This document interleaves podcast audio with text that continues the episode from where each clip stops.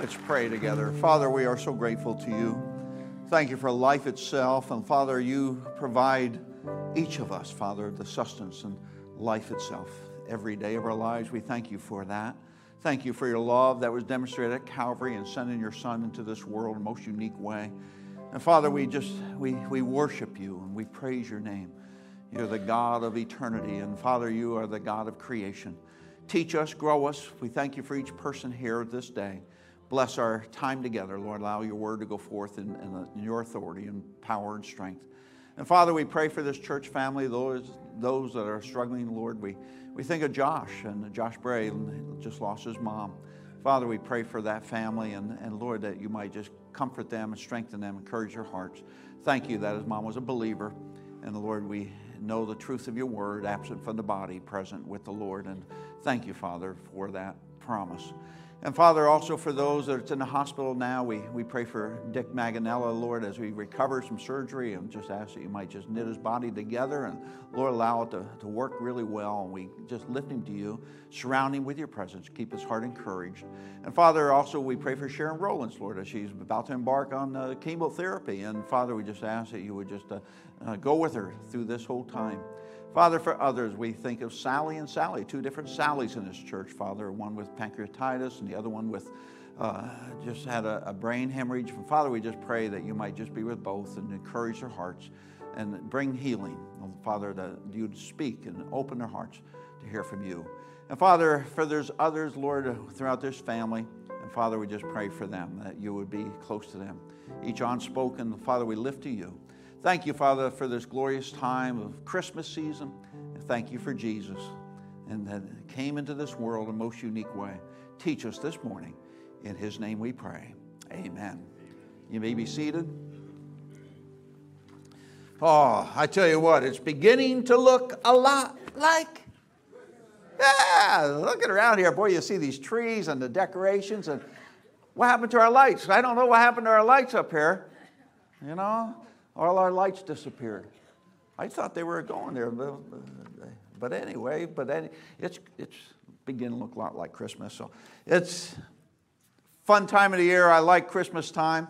And I was able to go up to the old barn yesterday, and I got a big cross now, a lighted cross on the side of my barn. One side I have a big star, the other side has a big lighted cross. So that's good, huh? It's a, it's, a, it's a silent witness, a testimony for Jesus. So I'm just praising the Lord for that and was able to do that, but going to do it for some years now. And, but uh, let, me, uh, let me just say, welcome to Cross Creek. You're glad, we're glad you're here with us this morning. And uh, we're going to be talking about a subject. We're going to really be looking at a lady in the Bible, a woman, a young woman named Mary. And we're going to be looking at her life. But we're going to title the message is When God Changes My Plans. Now, last week, did our plans change? How many here was for the weather that was here at church? Yeah. Two? Three? Do I have four? Do I have four? but anyway, so do you know what? There was like over almost like 260 people that was out. Okay, and uh, but it was really uh, limited last week with the ice and the rain and the snow and all that kind of stuff. And and the freezing aspect of it all. And, first service was pretty well attended, and the second service it really took a nosedive. And so I took a uh, and went down in the front here, and I just talked and walked around and just talked out of my heart, and I left my notes up here, and I, I liked it that way. Sometimes I threaten to do that just to get away from my notes and just walk around. I'm not sure if you'd want to do want to hear me do that. Uh, I do it at Bible study sometimes, in, in our Wednesday night Bible study, and and I, there's a nice liberty of freedom there. So we, we hot rod around through Scripture, and God is good. And, but God is a, an amazing God. And, and in fact, last week we looked, uh, for those that weren't here and those that maybe watch streaming, we looked at the 300 prophecies in the Old Testament. You have Genesis through Malachi, and then you had 400 silent years and in those silent years, God wasn't speaking through prophets. In that silent years was a, a, special time that God was preparing the world. He was putting powers in place. Uh, the Roman government, the Grecian Empire fell away, and the Roman Empire became greater. Infrastructure roads, so many things was happening. The Great Wall of China was being built. So much was happening during those quote, silent years, even though God wasn't silent. God was still working. God was really engaged in this world because He was getting this world prepped and ready to send His Son into the world. And, and, and, and so, and the time came, and, and we see prophecies, over 300 prophecies that was written in Genesis to Malachi, 300. Now, get this, because we looked at probability and mathematical probability studies and a lot of things that was done. And a lot of oh man a lot of scholars has really written some major books on this. But essentially 300 prophecies was fulfilled by the coming of jesus christ. By his birth in bethlehem to, uh, to his life and miracles that he performed and then ultimately to the cross and the suffering that was made at calvary and his death at Calvary's cross, and then his burial and his resurrection, 300 prophecies. There's still, still in God's word, there's 150 more, 150 plus prophecies yet to be fulfilled in the second coming of Christ, when he comes back in power and great glory, when he comes back and every eye shall see him, when he comes back and fights the battle Armageddon, on and on and on, when he sets up the millennial kingdom, when he, uh, you know, all these prophecies will be fulfilled eventually. But 300 were fulfilled.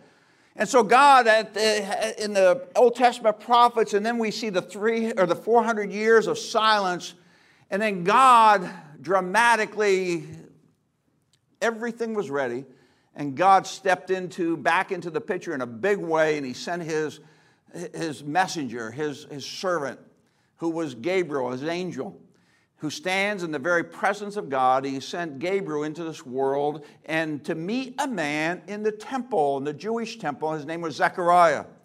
And I believe you're familiar with the story, but this is what we looked at last week. And Zechariah was there ministering in the temple, and, and Gabriel appeared and says, Zechariah, you and your wife are going to have a child.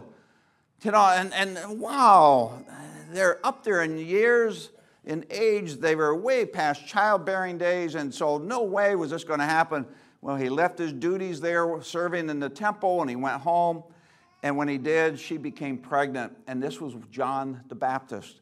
And the angel said, This is the one you're going to name John, and he's going to prepare the way for the Messiah, the one that was predicted, those 300 different places in the Old Testament the Messiah is going to come. And, and, but before he comes, we're going to have this messenger, this one called John the Baptist, and he's going to prepare the way. And so he started to baptize people in the Jordan and calling people to repentance. And so a lot of things were happening. And, and John the Baptist was preparing the elite, preparing the religious people, and the people in general for the coming of the Messiah. And so now we start to pick up this story six months into uh, Elizabeth's pregnancy, and once again, God sends his angel Gabriel to a young girl named Mary. Now, get the, try to get the picture. And in fact, if you have your Bibles, it's found in Luke chapter 1. I encourage you to turn your Bibles, Luke chapter 1, verse 26, and we'll be reading down through 28. I also put it on the overhead so you have it up here. But let me read this passage. In the sixth month, in verse 26, in the sixth month God sent the angel Gabriel to Nazareth, a town in Galilee, to a virgin pledged to be married to a man named Joseph, a descendant of David. And the virgin's name was Mary. And the angel went to her and said, Greetings, you who are highly favored, the Lord is with you. And Mary was greatly troubled at his words and wondered what kind of greeting this might be. But the angel said to her, Do not be afraid, Mary. You have found favor with God. And you will be with child and give birth to a son, and you are to give him the name Jesus. He will be great and will be called the Son of the Most High. And the Lord God will give him the throne of his father David. And he will reign over the house of Jacob forever, and his kingdom will never end. How will this be? Mary asked the angel, since I am a virgin. And the angel answered, The Holy Spirit will come upon you, and the power of the Most High will overshadow you. So the Holy One to be born will be called the Son of God. Even Elizabeth, your relative, is going to have a child in her old age, and she who was said to be barren is in her sixth month. For nothing is impossible with God. And you see her response I am the Lord's servant, Mary answered. May it be to me as you have said. And then the angel left her. With all the things that was going on in Mary's mind at that time, can you imagine what it must have been like? For her to, you know, be espoused to Joseph, and now all of a sudden an angel appears to her, and we start to hear all these things, and, uh, you know, she's going to be pregnant and she's a virgin. How can this be? See, I guess the question begs to be asked how do we accept change when it comes into our lives? Have you ever had change come into your life? Has anything ever changed in your life that, radic- uh, that radically got you off dead center and start moving in a different direction? I have, and I think probably you have too. I Frank shaking your head, Dave shaking his head. Every one of us has experienced changes in our lives that we often do not expect. And this was a big change that was transpiring in the life of Mary. Many times we see these events that comes into our life as inconveniences. I, I'm the first to admit that. An inconvenience, and our spirit gets disturbed, and you know, an accident happens. I remember driving home when we were on a building project here one Saturday afternoon. We had work day because we sort of like a, a, a blue collar church, but we, we had work day here every Tuesday night, every Thursday night, and every Saturday morning. I remember driving home Saturday morning and I rear ended a truck in front of me, and then a truck behind me rear ended me. It was going right into Dallas, and I, I believe, and I, somebody stopped in a big line of traffic, and the whole line just started to move, moving along, and then all of a sudden, instant stop. You know what I'm talking about? And I think someone was letting someone to go into Wendy's. And so the car was turning into Wendy's. Everyone bang, bang, bang, bang, bang. And, and so there's a three car, and I totaled my truck you know, unexpected things. Things happen in our lives. So accidents happen. An illness comes into our life, and, and, and you know, a doctor's report happens, and it sort of spearheads us and moves us in a different direction. I remember, uh, like a year or so, I, I had a, a nodular uh, uh, uh nodules in my lung, in, in a cluster of them, and, and like, wow, your whole life starts to take a different direction. And sometimes, sometimes when our lives change, when our plans or my plans change, we become aggravated. Did you ever get aggravated? Did you ever get stressful or maybe the worry starts to happen and things starts to move and, and we get frustrated or maybe impatient, we get upset. Things happen. Uh, Kathy and I had a big change of plans not too long ago. A new church, you were in on it. Remember pineapple? Okay, so the pineapple, and the people gave uh, so that Kathy and I go to Israel. And so we went to Israel and we got back like a couple weeks ago. But it was absolutely a phenomenal trip, a fascinating trip that probably we would never have gone. But it totally changed our plans by giving us, church family, giving us a trip, celebrating our 20th, 20 years here at Cross Creek. It was, it was big. And those things come into our life that, that sort of out of our sort of control because God is orchestrating some bigger things behind it all. And so to walk where Jesus walked was absolutely an incredible experience. And, and you know, I, I still have so many emotions, so many things. And it's just like the town of Nazareth. I mean, uh, when we read about Mary and Joseph, that's the town they were from.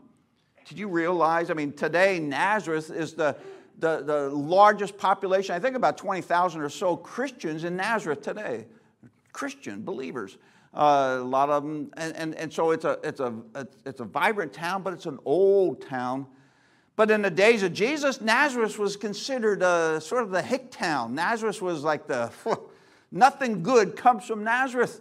Nazareth is way up north of Sea of Galilee. It's way up there. It's out of sight, out of mind. And, you know, Nazareth is a whole bunch of hillbillies from Nazareth, and so it's not too good. But isn't it interesting that God chose Nazareth? And, and fulfilling scripture in the Old Testament says that he will be called a Nazarite. He'll be a Nazarene from Nazareth. And so it's just, it's just so beautiful how God just works in, in, in ways. that's beyond us. You know, sometimes God changes our plans. Uh, this past Sunday, we had the rain and or the ice and all the snow and all that kind of stuff. And Teddy was plowing. We had a plow truck here for five years. And plowing, it was a used truck, but it was good. We, it was good shape. And Teddy just finished getting everything plowed and we're just cleaning up a little bit out here. And all of a sudden, he said, all of a smoke started coming up out of the dash.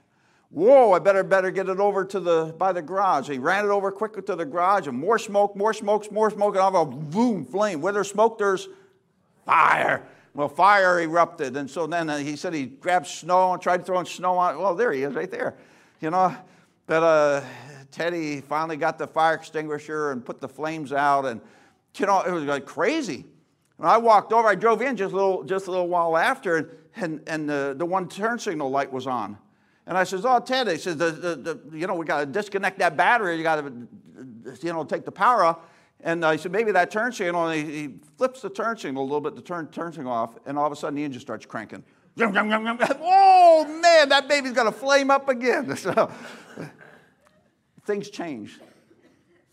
Things happen. Life is real. you know, each of us. We go through things in our lives, things with our children, things with our spouse, things in our relationships, with our marriages, things at job. Life is filled with changes, and God is behind so many of those changes. Now, God is not an evil God or a wicked God. In other words, God didn't say, okay, I want you to fly airplanes into the trade tower. No, it's because of our sinful nature, the evilness of, of the heart of man is evil. And continually. And we see that there's evil, there's sin, there's bad stuff in this world, and man has a will. And they can choose to fly airplanes or they can choose to shoot up people. You know, God's not behind that. He could stop it, but He doesn't. But He allows things to happen and to be played out in this world. And we see the big question is how do I handle accept change when it comes into my life? See, people or circumstances come into our lives and we just really feel like everything is out of our control, like things are just spinning crazy. But those things that we seem to believe is out of control are really circumstances that God allows in our lives. Y'all follow me there? It's important to realize this because God is absolutely sovereign. And we sometimes are blinded in our judgment and our thoughts, and we start to move in this direction, and we sort of do anything that we can to push in our plans and push our way. And God is saying, No, I want you to stop. I don't want you to go down that avenue. Don't go down that path. And so, but to realize life is filled with twists and turns. There's going to be ups and downs. The ebb and the flow of life is real. And, and so those things are real. And, and when God changes my plans, we must realize it. And throughout the Christmas story, we see this. Change, change is a lifetime process. Sometimes when things happen in our life, we think, well, let's quickly get this cleared up and head off and go a different direction. But sometimes those things that happens to our lives dramatically changes our life for the rest of our life. You know what I'm talking about, guys. I know you do. The death of a loved one, you know, it, it, it, it dramatically upsets our lives. But God will use those hurts and use those pains and use those difficulties to teach us, to grow us, to mature us, to draw us into that closer walk, as you're going to see here in our lessons this morning. See, we oftentimes expect those quick fixes, and yet change, change is really a lifetime process. It happens throughout our lives. Throughout the Christmas story, and I love the Christmas story because the Christmas story is, is, is tremendous. And every December we go into Christmas stories because it's one big story, but it's filled with tremendous little stories. But it's one big overall game plan that God has. And, you know, God chose the right time to send his son into this world.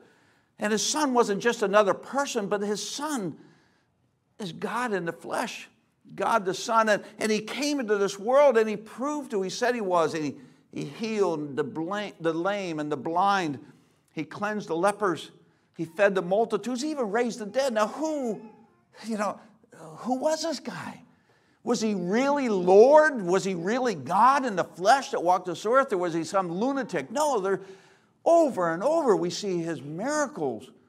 They proved who he said he was. And then ultimately, the world hated him and despised him and rejected him, and he was crucified. Wow, I tell you what, it's just an amazing story, but he, he didn't stay dead, did he? He rose again, and he's alive. He's a, he's a risen Savior.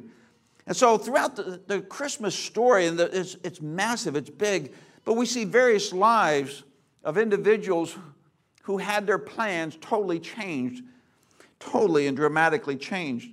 King Herod, he was greatly troubled because King Herod alone wanted to be king. And now he's had someone trying to move in on this. And, you know, you're a king. Where's your kingdom? Well, my kingdom's not of this world. You know, I find no fault in this man. He's innocent. No, I tell you what, the shepherds, the shepherds were very content to spend another quiet, peaceful night watching their sheep. You know, they were the, they were the nobodies out there in the, in the farmland and the rolling hills. You know, they, they were very content to be out there, but their plans changed when a heavenly host of angels lit up the sky and told about the birth of, of the Christ child. You know, you look over and over the religious leaders. The religious leaders, they, they were looking for a Messiah that they could control, not one who was going to bring peace and redemption to this world. They wanted this. And, and so their whole plans changed. And so ultimately, crucify him. We got to kill him. We got to put him dead, out of sight, out of mind. Yeah, and then they buried him and they thought he was done. But three days later, what happened? Up from the grave, he arose. He's a living Savior. This is who we're talking about here. We're not talking about some kind of a little g God, but a big God. And so we also see that their plans changed. Even the innkeeper, he was booked up to overflowing. His total plans changed. The wise men, the wise men from the east, they came seeking and they saw and they found the Christ child. And they went home a, a different route. Their whole lives were changed. In this passage of scripture we just read, we see two teenagers.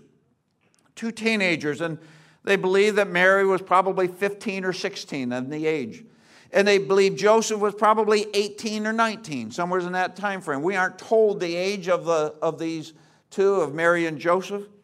But these two teenagers wanted so much to get married, so much to settle down, and so much to have a family and to raise their children and to live happily ever after.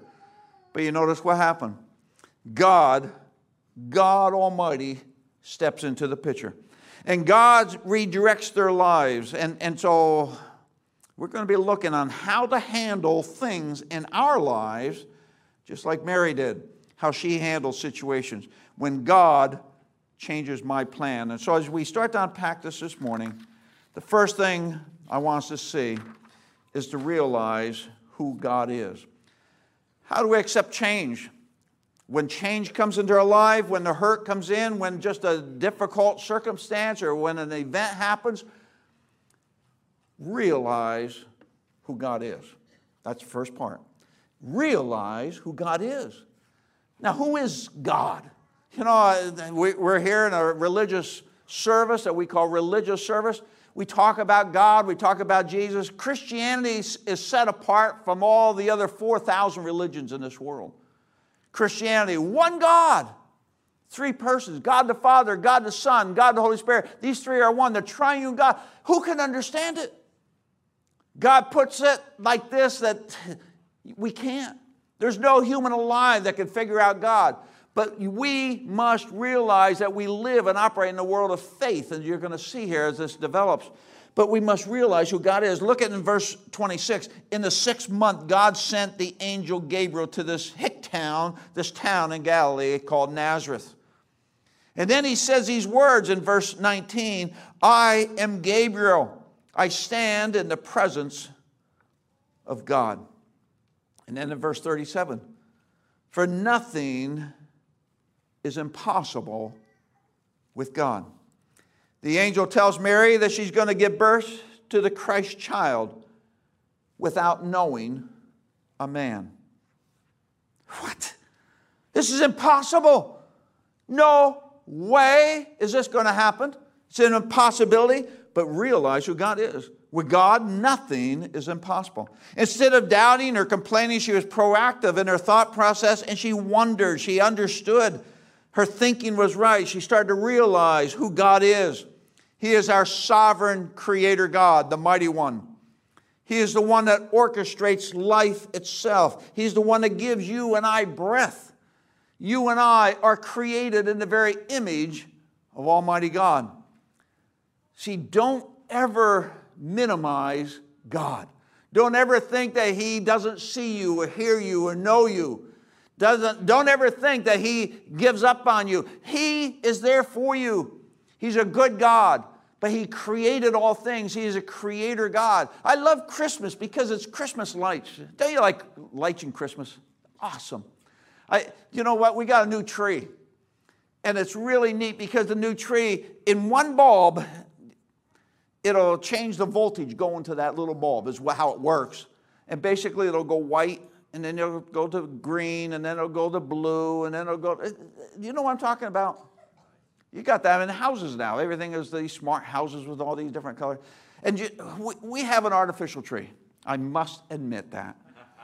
47 years we've been married, and probably uh, last year we got the artificial tree.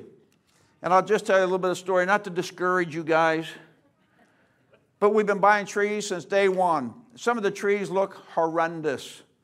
And some of these trees, I take my drill, trusty drill, I drill on the tree, and I now take the, the, the different branches and I stick in them holes to make them look pretty.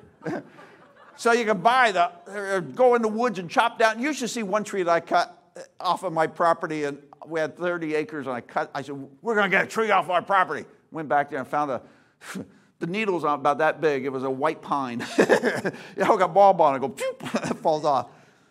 But we we always got our trees, and they were always good trees, beautiful trees, after a little fixing. But this one year, a couple years ago, we got this tree. We got it from over in Harding here. It was a nice tree, gorgeous tree. We had put it in a great room. It's a big, tall tree, and it come down. It fits way up in a nice ceiling, and wow, it was a beautiful tree until the spiders start to grow. And the spiders started to spin their little spider webs, and then all of a sudden you look at the tree and it looks white here, and looks white here, and here, here, here. Now, thousands of white little spider things all over the tree. Whoa, I don't like spiders. I stomp them. And so what I did, I says, Kathy, get the dog out, and you too. And we're going to put a smoke bomb under that baby, and we're going to light her up underneath the tree. So I'll put her underneath the tree. we got out of the house, we killed those suckers. And so those things were dead, but we still had the stinking little white stuff on the tree. So that sort of soured us a little bit. So we went out and bought a new tree, uh, uh, uh, artificial tree. Okay, that's, so don't hold it against me. But the bulbs are cool because they change colors and the light colors. And why am I saying that? In the beginning, God created the heavens and the earth. Where that word created, mean? it's in the Hebrew, it's bara. B A R A. It carries a sense of something instantaneous, something miraculous, something out of nothing, okay? And so God created how God Almighty could say, Let there be light. And there was light. Do you know scientists today can't even, I don't know how many theories it takes for them to try to figure out what light is. And they still can't come up with a good, clear cut understanding of what light is. Oh, I tell you what, it's fascinating because I'm, I'm not here to preach on that one, but boy, I, I, I preach a message on light is consists of three waves, and I think it corresponds with the Father, Son, Holy Spirit in a beautiful way. But anyway, light. And when we see these lights and they are trees and they light white and then they go green and then they go blue and then they, they're so beautiful. But God created it all. Understand, see, when the realities of life changes in our life, when we, our plans get really messed up, when our plans start to change, realize who God is. He's our creator. You, you and I didn't evolve. We're created in the very image of Almighty God, and we are created to last forever. We're going to live forever. And to realize that, that God created us male and female, To realize that there is truth and there is lies. There's, that's the reality of our world. And today we have most of this world saying, there is no God. You don't have to, you don't have to worship him. You don't have to go to church. His book is no good. His son is not real.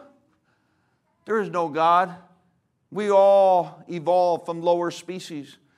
The little amoeba started to climb out of the water and started to grow legs and then wings, and everything that exists came from lower species hundreds of millions of years, and all these theories keep changing today.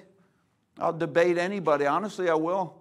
And I'll debate, I'll debate not upon the scriptures, even though I believe them, but I'll debate upon science because I think there's more science that proves a recent creation than evolution. That's real. See, God is real. And yet this world is just sort of head, head going crazy into the brink. This world is going crazy and teaching our kids and teaching our families and teaching us there is no God, we all evolved. No, that's a lie out of the pit of hell. God is real, God is true. Realize who God is. He is absolutely powerful.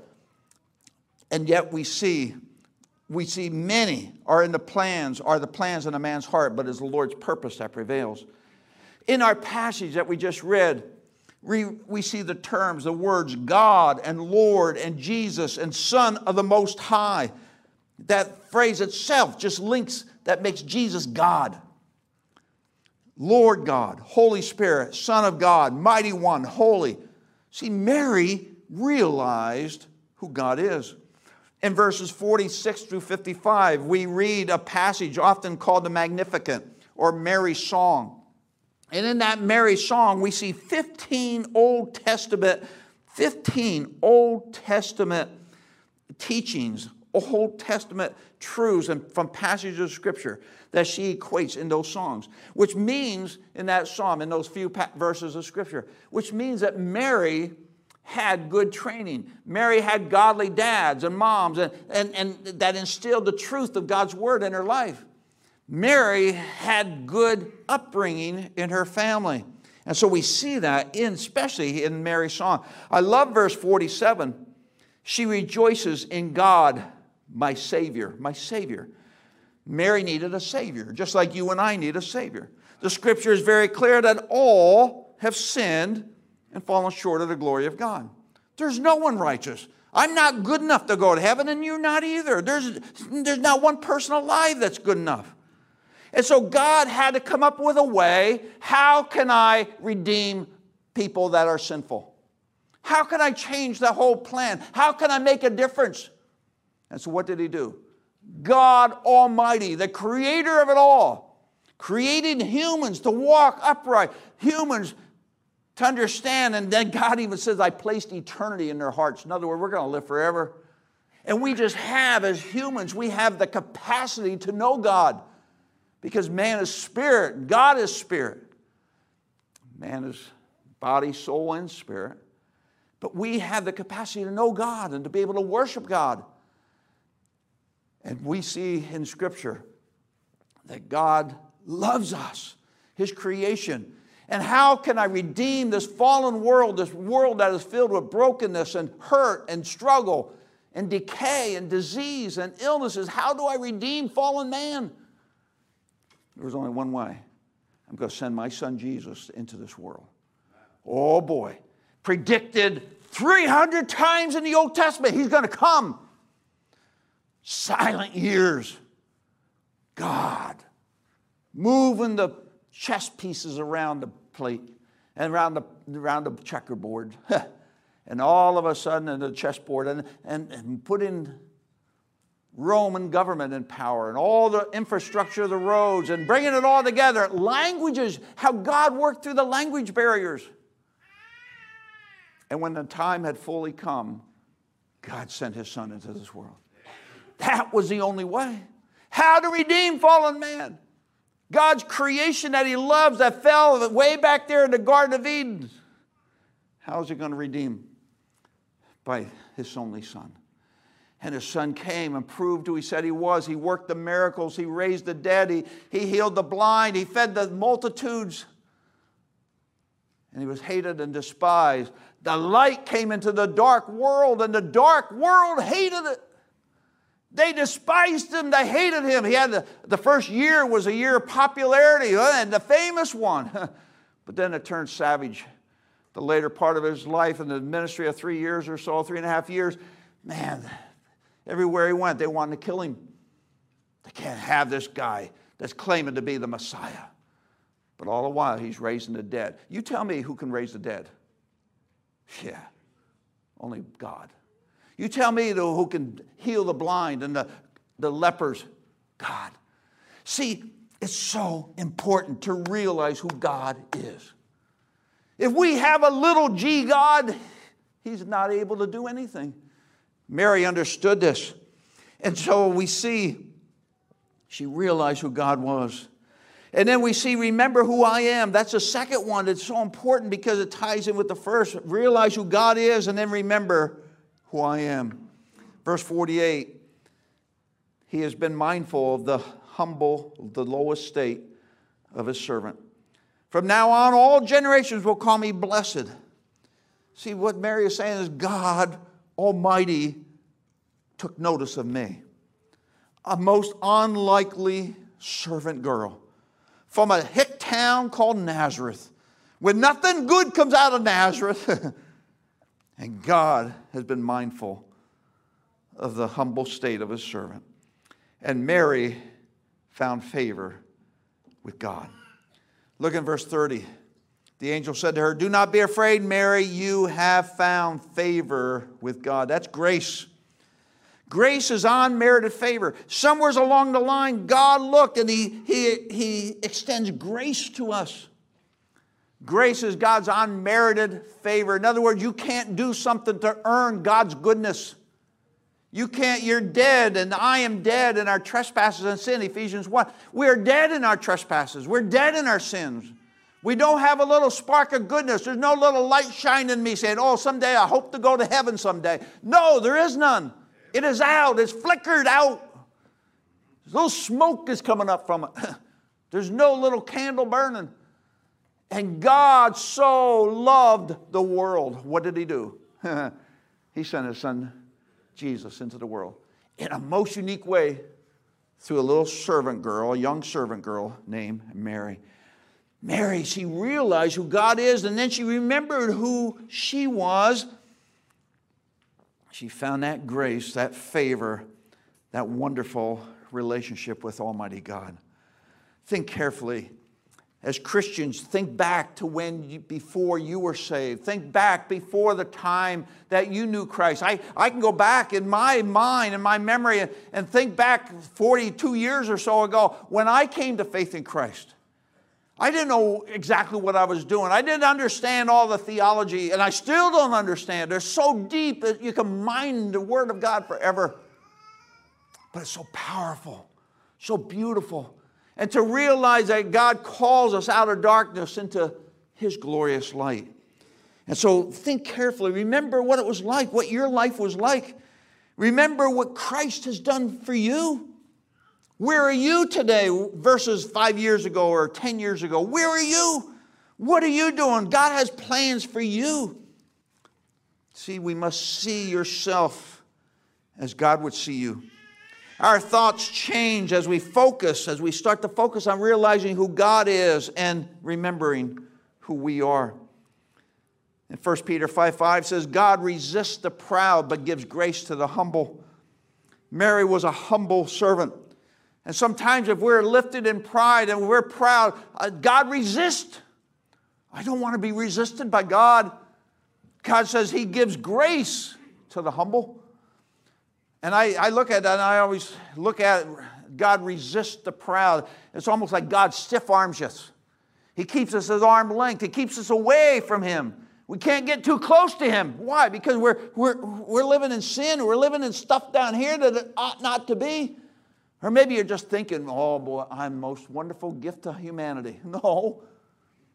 Mary was a humble servant girl. She loved God And she was honest about it, and she was true about it. She was pure, she was holy, she was righteous, she was blameless. She found God's grace. See, God uses the externals to change my internals. The Lord guides us and teaches us. And He teaches us as a humble spirit. He gives grace to those servants of Him, His that are humble. And when God rearranges our plans, it draws us closer to Himself. As we seek Him, we're transformed from the inside out.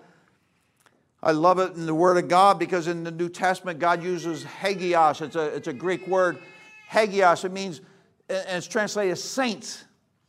60 times in the scripture, 60, 60 times, God calls every Christian, every believer in Jesus, He calls them a saint. So you can start calling me Saint Dave. Huh? it's theologically correct, right? Hey, Saint Frank. Yeah. I see God can to understand who we are. We're not that patched up sinner, but we're a brand new created person. See, when God changes our plans, it's always for the good. It's always for the better. Because God Almighty, He knows what's best for us. Jeremiah 29 11, for I know the plans I have for you, declares the Lord, plans to prosper you and not to harm you, plans to give you hope and a future. See, when my plans change, realize who God is, remember who I am, and then relinquish my will to God's. That's the next step. You relinquish. You know who God is, you start to understand and realize who God is, and you start to remember who you are. We're dead in trespasses and sin, and God made us alive in Christ and then you relinquish my will to his. Luke 138, Mary said, I am the Lord's servant. Mary answered, May it be to me as you have said. And then the angel left her. What a beautiful response from Mary. Humble surrender in faith to God's sovereign plans. Remember, Jesus prayed three times in the garden, Matthew 26. He prayed, Father, let this cup be taken from me, yet not my will, but your will be done. The Son prayed to the Father for God's will to be done in his life. Mary, same thing, let your will be done. It's same with us when those plans of mine that seem to be paramount all of a sudden comes down and gets all fractured and twisted out of shape. Just heard your spouse has been having an affair on you. You just heard or found out that some illness my child has. An accident happens. A truck burns up. You rest. You understand that God is sovereign. He's in control. Understand who I am, and then you submit your will to His. Okay? That's the next step. That's the progression that has to happen. And, and I see Mary acknowledges she is a servant, a bond slave to Christ, doing His will and not hers. We see the tiny picture where God sees the full, big, beautiful panorama. See, change plans, when our plans get changed, it'll expose the attitudes of my heart. And sometimes when our plans change, if you're like me, you get angry, you get upset.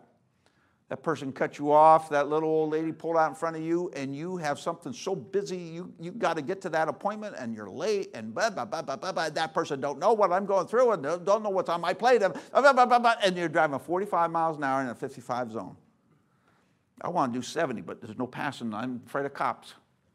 So the law legally will hold me down, right? You know what I'm saying?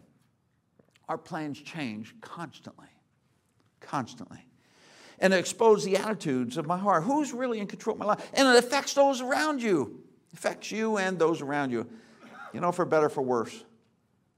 When your plans start to change, there's usually somebody watching. And you know your spouse might be watching, but maybe your coworker, maybe your school classmates, maybe your dad or mom, or maybe your spouse, or maybe your kids. How are you going to respond when that storm blows into your life? When that plan gets uprooted? You've been saying you're a great Christian. Oh, you're a marvelous Christian. You're a pillar. Well, what happens when the storms hit and the plans change? Are you going to shrivel up and blow away? You're going to stand strong in your faith. That's what we got to do. That's what Christ tells us to do. That's important, guys. So it affects people around us, and then it also changed plans demonstrates my commitment to the Lord. It shows my level of commitment. So we realize who God is, and remember who I am, and relinquish my will. God, this is your will, you're sovereign. And then fourthly, you resolve to walk by faith. In verse 45, blessed is she who has believed that what the Lord has said to her will be accomplished. See, if God, if God steps in to change your plans, trust Him. Trust Him. Your plans have changed. This, you were going this direction, all of a sudden, boom, this major things happens and a storm blew in, the ice storm, whatever it could be, financial situations. Trust Him. Determined to make up your mind to trust and to walk by faith not limiting God's plans or scope of operation, for He is able to do what? The impossible. Something above and beyond you. So you stretch your faith as you grow up in your spiritual life. You forget your talents and all your oracle skills and abilities that you have. God tells us to die to self and come alive in Christ, to pick up your cross and follow me. Stay true to the Word of God. Don't violate the Word of God by your own cares and notions. See, when your plans change, change with them. Allow God to change you by trusting and believing that your Lord is able. God is on the throne as you walk by faith. I love Hebrews chapter 11, verse 6, and I quote it a lot because it's meaningful to me. Without faith, it is what? Impossible to please God. You want to please God? If I want to please God, we got to walk by this thing called faith. And faith is not having all your ducks in a row. One plus two plus three plus four equals, not having everything all logically written out and figured out and analyzed and, well, I believe this and I believe that. Well, that's fine. Where's your walk of faith? Where's your trust in the supernatural, almighty, powerful God? See, God is real. God is on the throne and He is in control. And walking by faith. Without faith, it is impossible to please Him because he who comes to Him must believe that He exists. Do you believe that God exists? And that God is a rewarder of those that diligently seek Him. Study the word diligently. Study the word seek. See, so many times it's a, a flippant, soft faith. You know, oh, I wish God would heal this person. But then you never, never pray, never talk about it, never. I, my, I, oh, I so want my wife to get saved, and oh, God, save her soul. But you live like the devil. How, why would you get saved? You see what I'm saying? See, it's faith. Do you believe that God exists? That if God exists, then diligently seek Him. And when you do, you're going to be pleasing Him because you're going to be stepping out and walking by faith. And when you do, guess what? Faith can be frightening. It's scary to step out in faith. It's scary to step out into the unknown that we don't have all our ducks in a row and everything all cozy and perfectly analyzed and analytically set down in pattern right here. because faith is that, that unseen substance.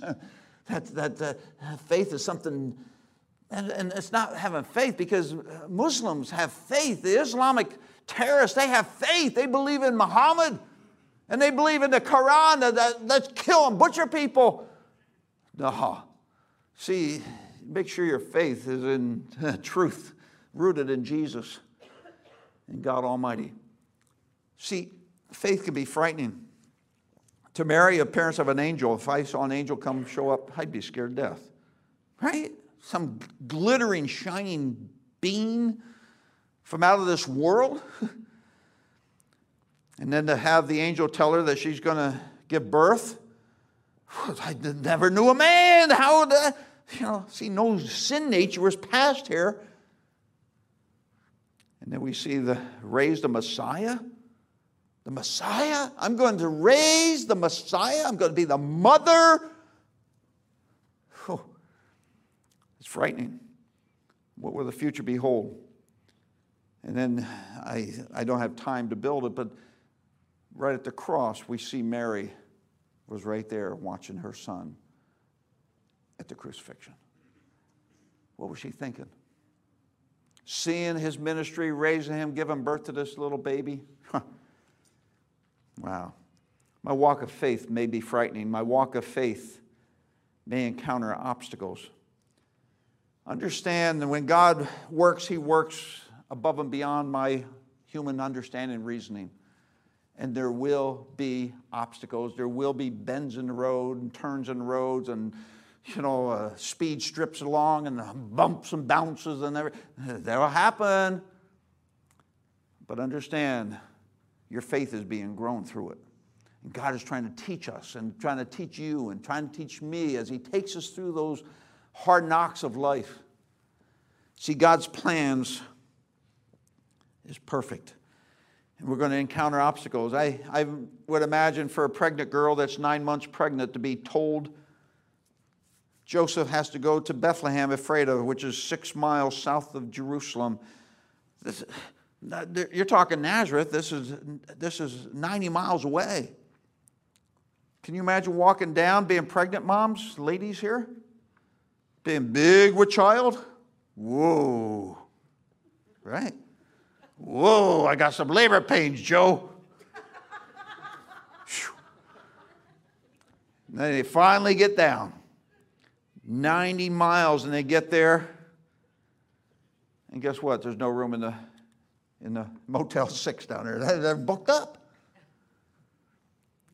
Then, even the, after the baby's born, then to flee to Egypt, to encounter all, this, all these different, different things that transpired, but obstacles. And my walk of faith may seem to be illogical. Illogical. Think about it. How illogical is it a pregnant virgin? No way. No, it can't happen. And yet, Mary, she didn't doubt, but she believed. Contrast that with Zechariah when the angel Gabriel told Zechariah, Zechariah, you're an old lady, Elizabeth, she's maybe up in her 80s. She's well past bearing age of bearing children. She's going to be pregnant. yeah, right. Yeah, for not believing me, you aren't going to be able to talk till the baby's born. Nine months. And then after the baby was born, he had wrote out, what's his name going to be? John. What? Yeah, John the Baptist. God is real, my friends. Trust him. See, how illogical. Does God ever lead us in illogical ways? He sure does. Ways that don't make sense to us. David, you're going to kill Goliath down the valley Elam? Oh, no. So David comes breezing into camp, and everyone's quaking. Saul's quaking in his boots, the scripture says. He had a big nine foot Goliath down there.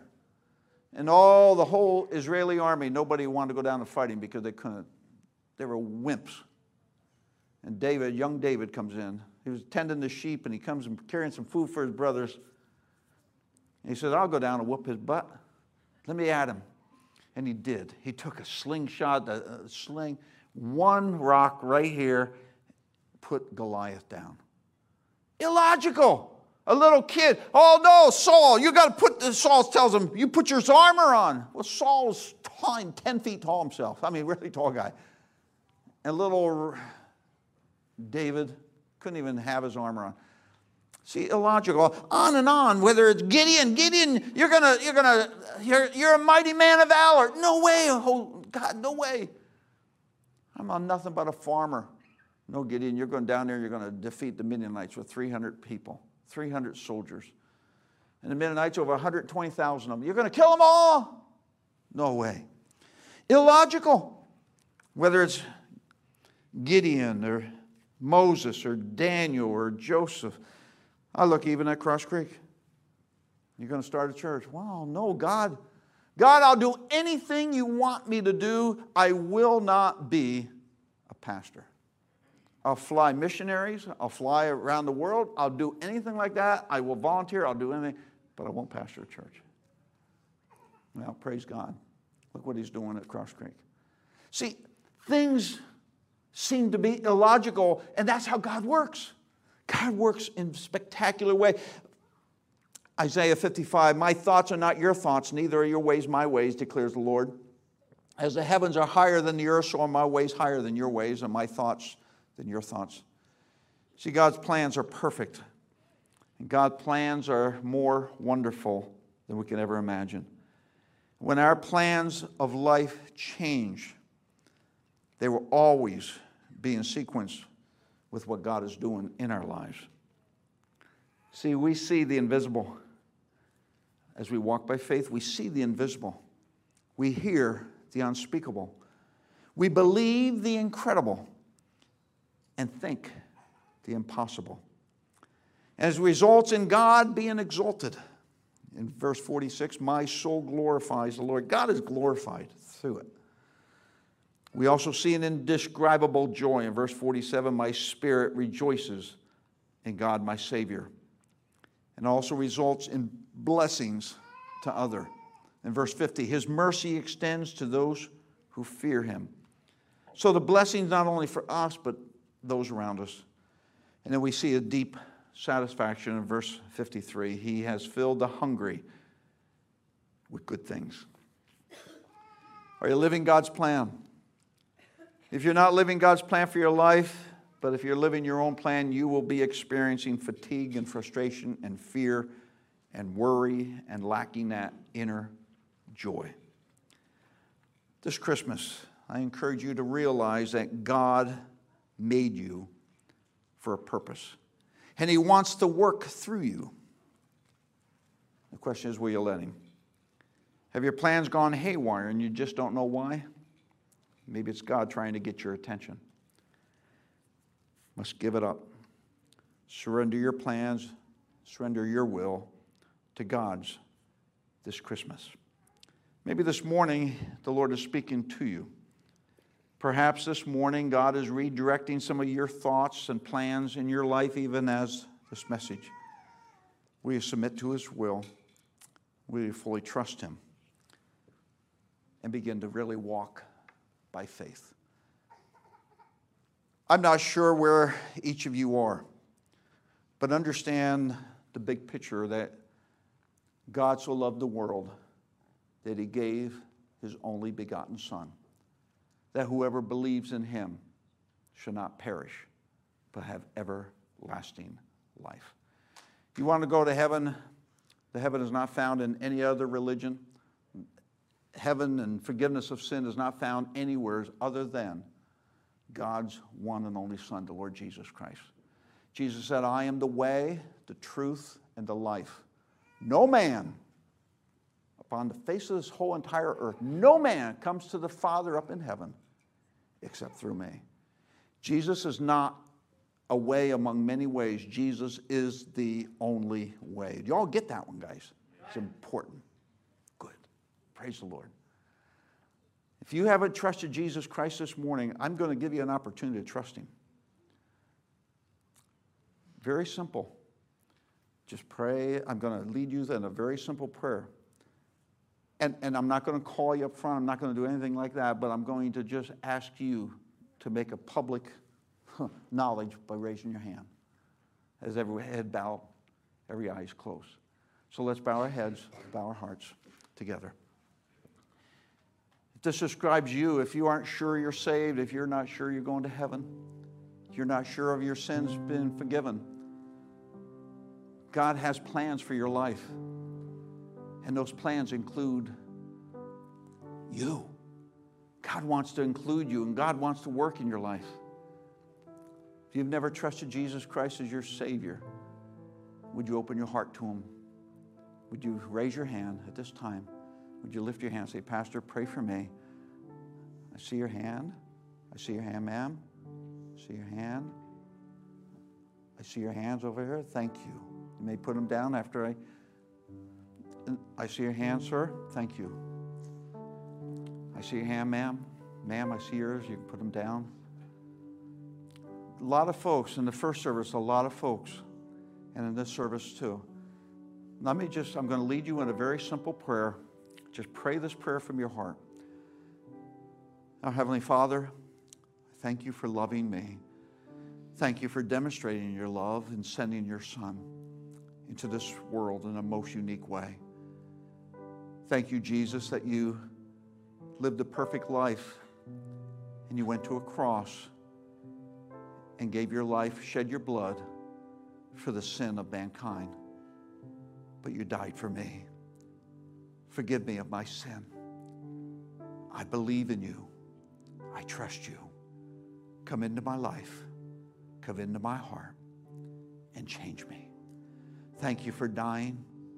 Thank you for being buried and ro- rising again alive, that you are God, that you love me.